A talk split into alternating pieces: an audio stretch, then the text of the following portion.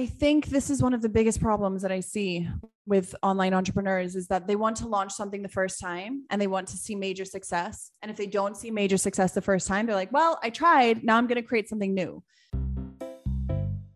Alex Beadon is a launch strategist who has had a long career of over a decade in the online space, starting out as a photographer and quickly moving into digital products.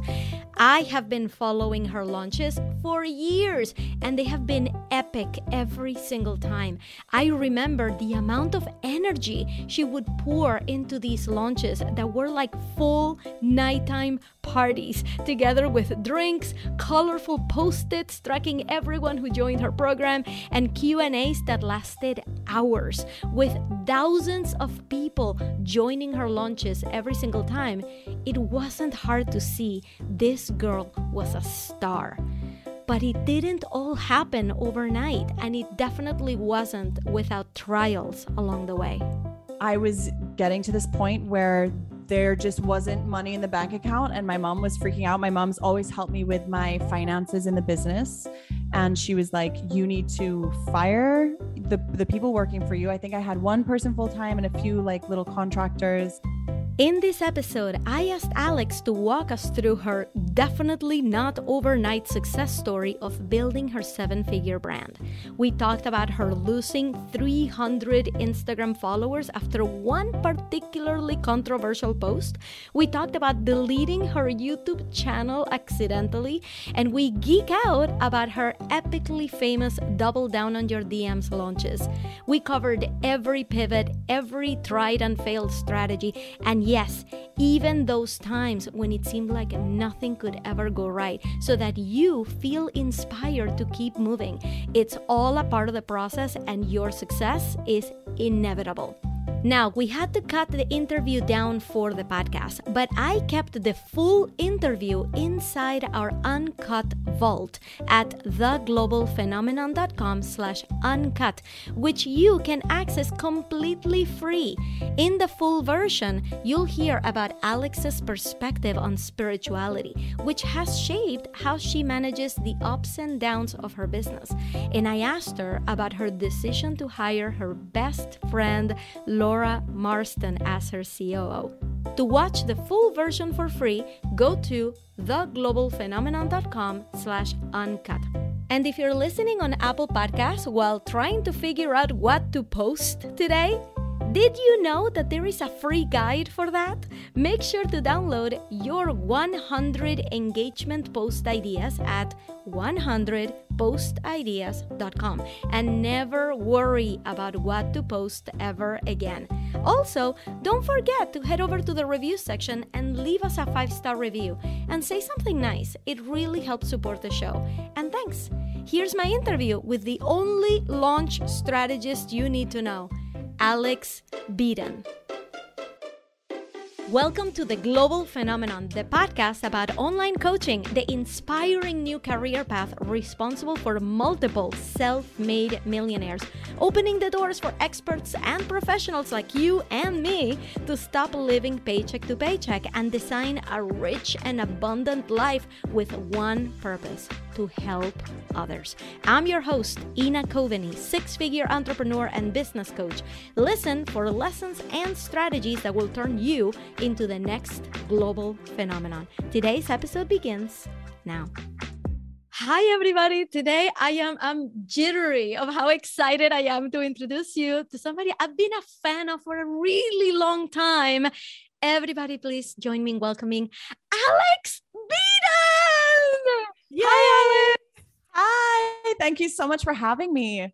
Thank you so much for being here. So much to get to. But for those of you who have been living under a rock for the past 13 years, can you please tell everyone what is it that you do right now and who do you serve? Yeah, my name is Alex Beadon. And right now, my signature program is called Together We Launch. It is an online program that guides small business owners who sell digital products through how to have successful launches with ease and joy. And I have to say, I was a part of your launch last year. You ran a ah. five day challenge uh, that led into the program, and it was amazing. Just the challenge itself was incredible. And uh, for everybody's context, they need to understand you've been in business since 2009, right? 13 years at, as of this point. So you are you, it's like you've lived like nine different lifetimes in online marketing world. So first of all i want you to just get a quick impression of i feel like i'm talking to like an oracle. What is your sense of the state of online marketing right now? You've been through it all. You've been in it for a decade. I want to know if you're like my oracle what do you think this current state is? Like what what are we sitting in? What is the future of this it's such a good question, Ina. I love it. Um, for me, right now, we're in a very interesting space where number one, the industry is maturing. And so we're seeing a lot of people come in, the competition is getting higher, but we're still in a place where this is still very new to people. And, you know, we all know, for those of us who are in the industry, we know lots of people in this industry, but I'm sure that in our regular lives, there's not that many people who are in the online space. So I think it's interesting in that dynamic. Also, with us moving into Web3, I think that there's a lot of opportunities coming for us. And I think the entire digital landscape is about to change. And furthermore, I think we are seeing the slow decline of Instagram and Facebook, and we're finding people finding that people really want to be a little bit more holistic in how they use the internet and less mindless scrolling and mindless posting and bringing more intention to how we use the internet. What do you think they're gravitating towards right now? I think right now people want content that's a little bit more meaty that has that has more depth that's not so like you know, you scroll and scroll and scroll, and it's just very mindless. I think we want things that are capturing us on a deeper level. So, for example, podcasts, YouTube channels. I think what we're seeing now is that people don't just want to know you and follow you on Instagram. It's not enough anymore to just be on Instagram. It's really helpful to be able to connect more deeply with people on other platforms. And you just came back to YouTube, and I want to put a pin on that because there's a story there and we are going to dive into it. But I like to start these conversations going way back before you were the global phenomenon that we all know and love. I want to know you grew up, you were born in Trinidad, correct? Yes. So, what was it like growing up? Where were you? What was your family like? Help us understand what, what little Alex Beadon was like. Yes. So, probably the most important part of my childhood that people should know is that we moved around a lot as a family and we moved from country to country every one to three years. And so, really, I grew up between Trinidad, Venezuela, America, England. And those were like the four main places that we would kind of circle around. Um, when I was 14, my dad got transferred to Azerbaijan. And when they got transferred to Azerbaijan, they said, okay, you're going to boarding school in England. So my sister and I went to boarding school in England, and we ended up finishing our last few years of, of school in England. Um, but that's probably the most important thing because it has shaped me so much to be who I am today. Um, there's a lot of pros that come with having a childhood where you are going from country to country and having to be a chameleon almost and learning about different cultures and different perspectives and seeing the different ways that people live really broadened my mind and and influenced a lot of who I am today. Yeah. Where where did you live in Venezuela? I'm from Venezuela. I lived in Caracas. Do you remember where?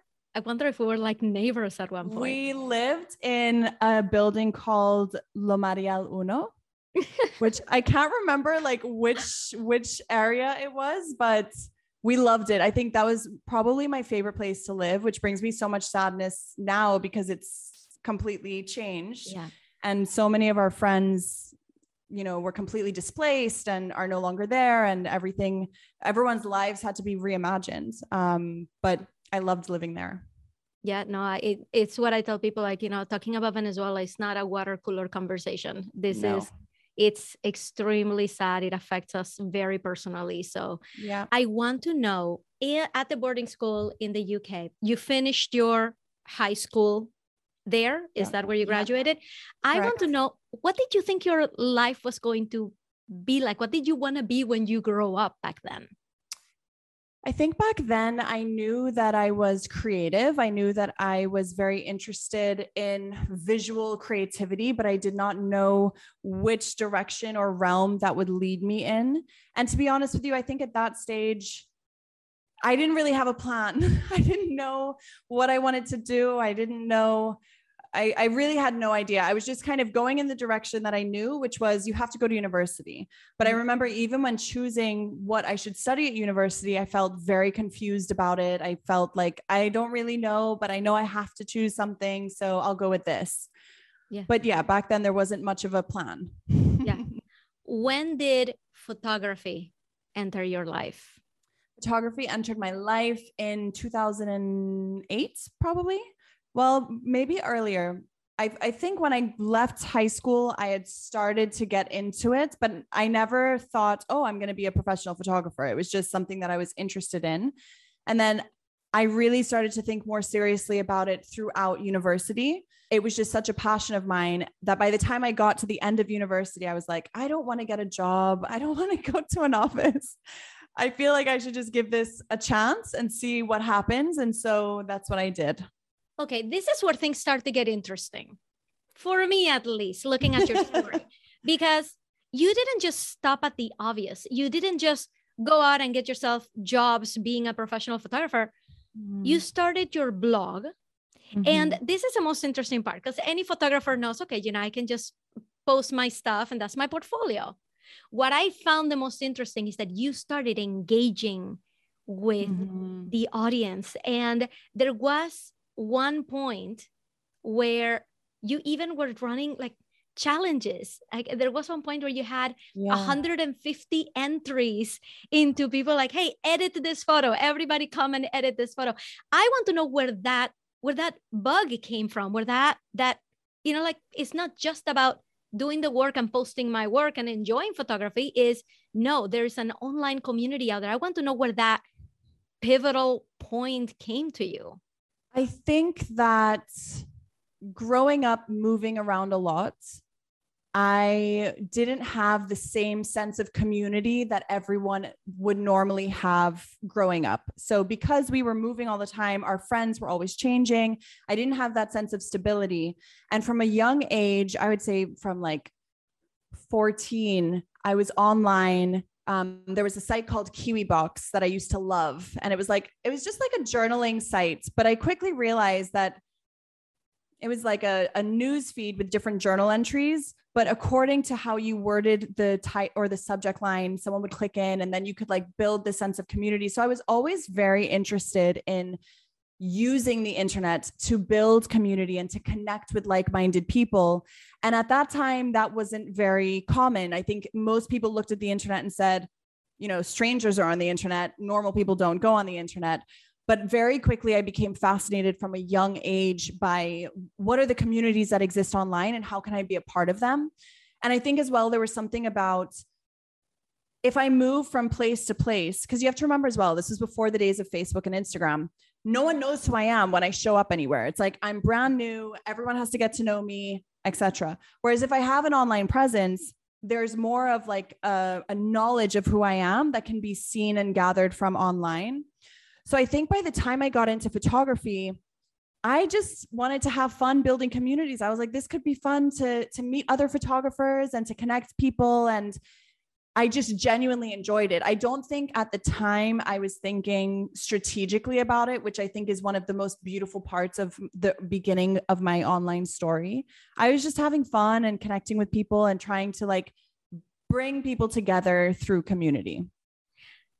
Something happened when you had your photography blog. Somebody stole some of your photos. Ina, and, you've done your research.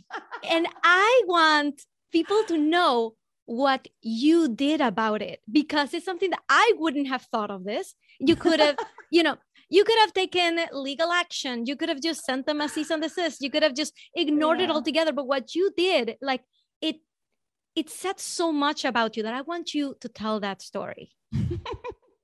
I have never told this story. I haven't thought of this story in so long. So essentially, what happened is someone stole my images. They were posting it maybe on Flickr as their own work. I think it was also on their website. And word got back to me that this had happened. And I was trying to figure out how to go about dealing with it. And I'm really big into creativity. I really like problem solving from creative perspectives and coming up with creative solutions. And so I decided that I was going to interview the man who stole my photography.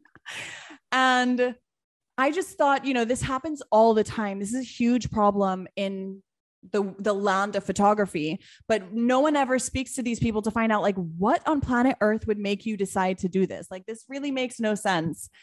And I think his excuse, I think he he said that his wife downloaded the photos and she thought they were his and she uploaded them and he was so sorry and of course I didn't really believe anything that he had to say. I categorized him mainly under like pathological liar, but who knows, maybe he was telling the truth.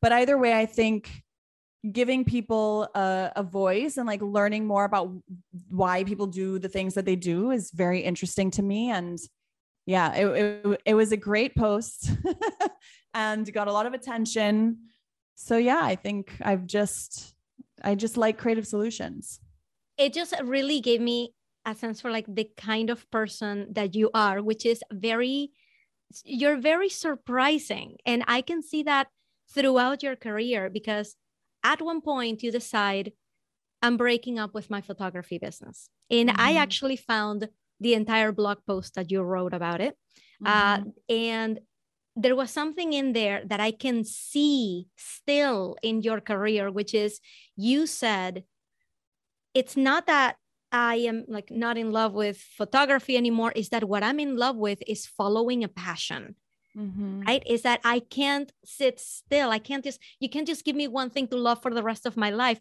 I'm constantly chasing just just my passion just something that i love. And i i wanted you to reflect back on that a little bit. That was like almost 10 years ago. It was eight years yeah. ago. Do you see that still reflected in the way that you run your life and your office and your businesses now for sure i think one of the threads that has run through my entire career is that I want to do what I love and I want to I want to wake up every day and feel excited to get to work. I want to feel fulfilled by my work. I think I, I was raised, my mom was incredible at teaching us that you spend so much of your waking hours at work. You better choose something that you love. And she always told us if you choose something you love, you will always get paid. Like I grew up really believing that magically, even if you wanted to do something that doesn't pay a lot of money, if you loved it, you would figure out how to make a lot of money from it. So, yeah, I think I just I like to do what I like to do and as soon as I'm done with something, it's like I'm done with it. And I'm trying to get better in terms of figuring out as a businesswoman now how I can instead of just throwing something away, how I can take it and maybe continue it and just have like a product suite so people can go back and look at like all of my past creations instead of me just being like, okay, I'm done with this. Now I'm moving on and it doesn't exist anymore. So there is a way, there are ways that I'm trying to implement that side of myself. Like I really consider myself an artist and it's something that I'm still working on to this day. I think that a, lot of us feel that way. I've I've been guilty of this of creating something and seeing that it has potential, but then deciding, well, I'm more interested in this other part now, so I'm just like it's like destroying the city and just starting over. I actually got to speak to Zach Spuckler about this exact same thing. He suffers from the exact same syndrome. It's like I just like to build something beautiful and then just like burn it to the ground and then just start over and build something else. And like, like we need to figure out a better way to do this. Uh, so if anybody's listening right now who feels like that's what has been stopping their growth the fact that they can't sit still the fact that they come up with something and they try it and then something happens and then they just try something else what would be your best advice for that person? Your intuition is more powerful than you think there will be seasons and phases in your business where it's beneficial for you to be trying something new, burning it down, trying something new, burning it down. I think that's definitely a part of the learning process and it can be fun and exciting. then you're going to go into seasons where you actually want to see something through to completion and you want something to have legs that last beyond your involvement in it. You know, like I want to build things now that last. And that doesn't mean that I have to be involved forever and ever and ever. It just means that I have to set up the systems to make sure they can stand on their own two feet. So I've started to lean more towards um, being a creative entrepreneur and seeing myself as an entrepreneur that I really want to flex my creativity in terms of my leadership, building my team, um, making sure that we are attracting the right clients and creating the transformation in their lives that is really giving them results. I think that for me is is what it comes down to. But for anyone who's worried about it, I would say try not to worry too much about it. Like I think you know what's best for you in your business. Just make sure that you're spending alone time with yourself and that you are clear. Like I feel so in I feel such an intuitive hit when I'm moving in the wrong direction. I'm sure most people do as well. So just listen to that intuition. Yeah. And just don't quit. It's Like don't use like this stuff as an excuse to quit. Just keep going. Yeah. Um, can we start talking about your programs? You have a very interesting roller coaster wave of programs ever since you started your very first one. But can I mm. ask you, do you remember what your first, very first course was? Can you tell us what it was and how did you go about launching it back then? I feel like so firstly my memory's horrible. but I I have a feeling that my very first program it was called like irresistibly you or it was it was something with the word irresistible and you in some cute little way or I don't know, but it was to do with branding and it was to do with marketing yourself in the online space and really showing up online as yourself. Mm-hmm. That was my very first thing that I did. I ran it with just a handful of people. Um, from there, I believe I created the School of Killer Impressions, which is still available to this day, actually, and is one of the things that I'm most proud of. It really creates such transformation in the lives of small business owners. So that's another one that's more to do with marketing and sales in the online space.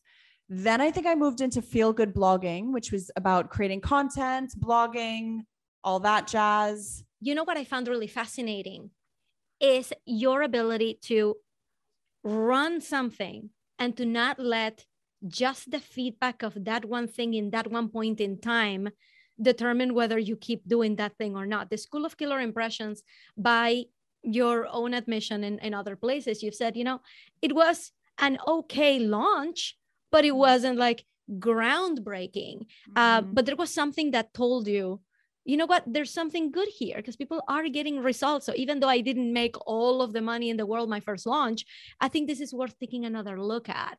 And i really wonder where that grit comes from. Any other person off the street would try something as hard as creating an entire course launching it. They see that it doesn't work and they just go oh well I guess I'm mm-hmm. just going to go over here and do something else. But you had a different eye for it. You said there is something here. Can you tell us a little bit about what that was like to decide to evolve it? I think this is one of the biggest problems that I see with online entrepreneurs is that they want to launch something the first time and they want to see major success. And if they don't see major success the first time, they're like, well, I tried. Now I'm going to create something new. Just because something doesn't sell the way you want it to sell the first time, or even if it doesn't get the results you want the first time, it doesn't mean that you should start from scratch. And I think, you know, earlier we were touching on that excitement of when you're starting something new and it's so exciting and you have ideas. But you need to be able to stick with one thing, to develop it and to make it the best that it can be to, to create the maximum impact. I think for me, uh, another thread throughout my career is that I'm like, I'm in this. I'm not giving up. I don't care what anyone says about me. I don't care what people say behind my back. I don't care how idiotic I look online. I don't care. Like, I just don't care. All I care about is that I keep going and that every day I am building momentum. I'm a big believer in momentum and, and its compounding effects. And I think, you know, everything from creating a course to having a YouTube channel or a podcast, it requires you to show up time and time and time again. It doesn't mean you have to show up perfectly. I've never shown up perfectly, but it just means like good intentions, wanting to do your best and putting in the effort. But I think to be honest with you, Ina, most people don't have grit. Most people do not have that like inner um conviction to stick with something and see it through. Most people would rather just take the easy route, which to be fair, we're all different and we all get value from different things. And some people just don't get value from this business avenue, and that's okay as well. So, for anyone who's listening who's like, yeah, I don't really have grit, and maybe this isn't for me, that's totally fine. No one's judging you. yeah, your zone of genius is out there somewhere. Maybe it's just yeah. not in this. At risk of skipping the timeline here, just because we started to touch into that topic of um, not caring what people think, something happened and this was i was deep into alex beadon world when this happened i want you to know so i was there when this happened back in 2019 mm-hmm. carnival of 2019 you even the, I don't want to give away the story. So I want you to tell it in your own words. But you do have a podcast episode around that time uh, where you said I lost 300 followers in one weekend. Mm-hmm. Can you tell us what happened? Yes. So I am in Trinidad. It's carnival time. And I was posting a lot to my stories. And for anyone who hasn't seen carnival, it's like I'm in a bikini that has glitter everywhere and feathers. And it's just a massive street party. And it's absolutely incredible. It's one of my favorite experiences but posting it onto Instagram stories, you're going to come across people who maybe look at it and look down on it or are judgmental about it or whatever. So I end up losing 300 followers. And at the time, there was a big conversation I remember with my mom, who was kind of like, You need to not post these kinds of things. Like, this is alienating people. But I just have this belief that when I alienate people, I'm also strongly attracting people. And for all of the people that I'm repelling, I'm simultaneously magnetizing my people who are the best fit for me. Let's talk a little bit about 2017 to early 18. Mm-hmm. Your YouTube channel with 30,000 subscribers disappears into thin air. Mm-hmm. Can you tell us that story? Yeah. So I had an email address. It was it was my old photography email address. I think it was alexbeadonphotography.com at googlemail.com or something. I hadn't used it in a long time. And Google had been emailing me for the last 90 days, being like, hey, we're going to delete this email because you haven't used it. And I'm very much a out with the old person. Like if I'm not using it, delete it. It's fine. I don't need anything from that account.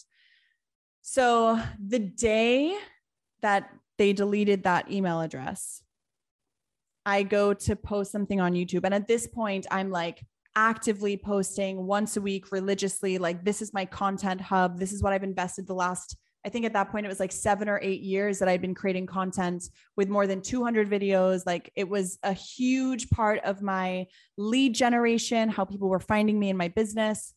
And I log in and my YouTube channel is not there. And immediately I connected the dots in my head and I'll never forget, Nick and I were working in the same office. And I just looked at him. I just started bawling. I was just, I couldn't stop crying. It was, it felt like the absolute end of the world. at the time, I, I felt very positive that I would get it back. I really tried. I reached out to as many people as I could. I got in touch with people at the top of YouTube, at the top of Google. Basically, my account had two emails associated to it one that I would actively use to log in, and one that I never used. But because it was connected to that account, it got deleted along with the email. Um, so yeah, I never got it back. And I decided pretty quickly, I think I gave myself like a week to really be miserable about it. And these things happen in life, they always happen. No one is exempt.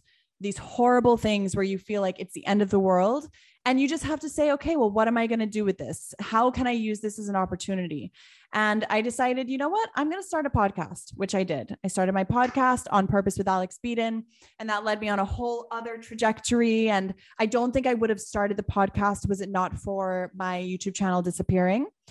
But yeah, now I mean, I I've just started back another YouTube channel. It took me what four years to start to start back, but it's it, these things happen.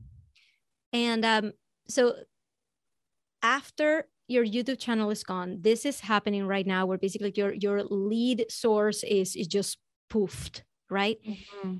Early in 2018, and by the way, everybody can go and hear it from Alex herself on on purpose with Alex Beadon an episode 44 of her podcast.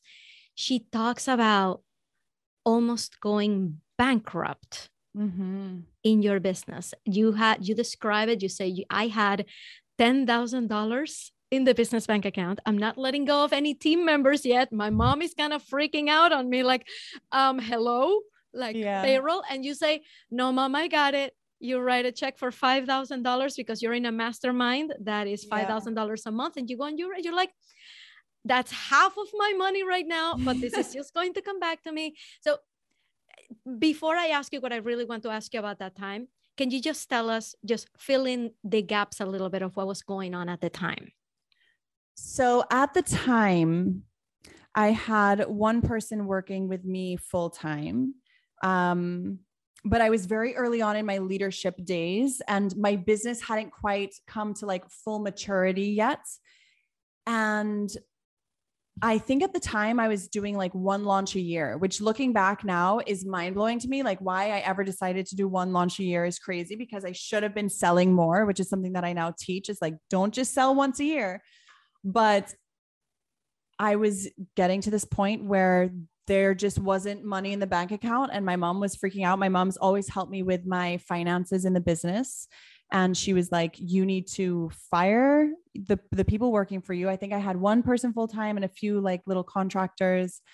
Um, I was a part of this this mastermind and that was taking up a lot of my finances but i i don't know i i think that i'm someone who's very fortunate to have i know that i will always have a safety net mm-hmm. so even if everything goes awfully wrong and even if i go bankrupt and my business has no money i know that like my sister will let me sleep on her couch and my mom and dad will house me until i get back on my feet like i definitely have a support system that many people don't have which probably uh, makes me it's way easier for me to just have faith like I, I'm someone my whole life, I've always just had faith. I can very quickly make these very risky decisions that everyone around me is like, What are you doing? And I just believe it's going to happen. And somehow it ends up happening. And I think for anyone who's in my personal life who has watched me over the last 13 years, they're probably like, I just always seem to land on my feet and create whatever it is that I was hoping to create, even if it took me longer than than expected. So as we're winding down, let me ask you, what do you think is the biggest misconception that people have of you as a successful businesswoman? Whoa, that's a very big question. The biggest misconception that people have about me as a businesswoman I don't know. I don't really spend a lot of time thinking about how other people think about me. Um, I know I can tell you in my real life, like when I meet people, the biggest misconception is that I'm going to be super bubbly and like exactly in person as I am energetically in video. But I'm someone in big groups. I'm much more introverted. I much prefer smaller, smaller gatherings. Um, so I think that if you've just met me in person and we're in a big group, I'm probably going to be more quiet than you than you expected. Good to know. Yes. And finally, if everybody who's listening to the sound of your voice right now, if they had to do what you're about to tell them to do to make their businesses better, to grow, to uh, make the best online coaching program in the world, just make their lives better, and they have to do it, they have no choice in the next 24 hours what should that thing be? Oh, wow. 24 hours. What is one thing that someone can do in the next 24 hours? I would say get quiet and listen to your intuition. that's my that's my go-to because for everyone it's going to be different you know for every single person the answer is going to be different. We all have such different businesses. Even if everyone here sells digital products our business models are different. What we want from our lives are different. Um, so much of having a business is, is also about lifestyle design and, and asking yourself what am i trying to create for myself in my life through this expression of my business? And so it's really hard for me to just be like this is the one thing So if I had to pick one thing, I would say sit down with yourself on a regular basis, create time to be in stillness with yourself and to feel love for yourself, like actually tap into that feeling of love for yourself. And I think all of the answers and goodness come from that. Love it. What is your big goal for the next 10 years? You've already done this for 13. what do you have in sight for the next 10? For the next 10 years, that's a really long time. I would say for the next three years, I can see myself continuing to grow my team and really creating a family of team members. I think that's really important to me. Creating more freedom in the lives of not only our team, but also in the lives of our clients. And I just want to keep creating and feeling self expressed. Self expression is one of my number one values.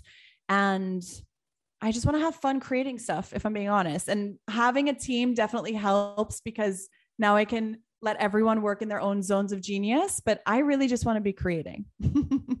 so, Alex Beadon, this has been a total pleasure to talk to you. Can you please tell everyone where they can find you and where they can hook into your energy?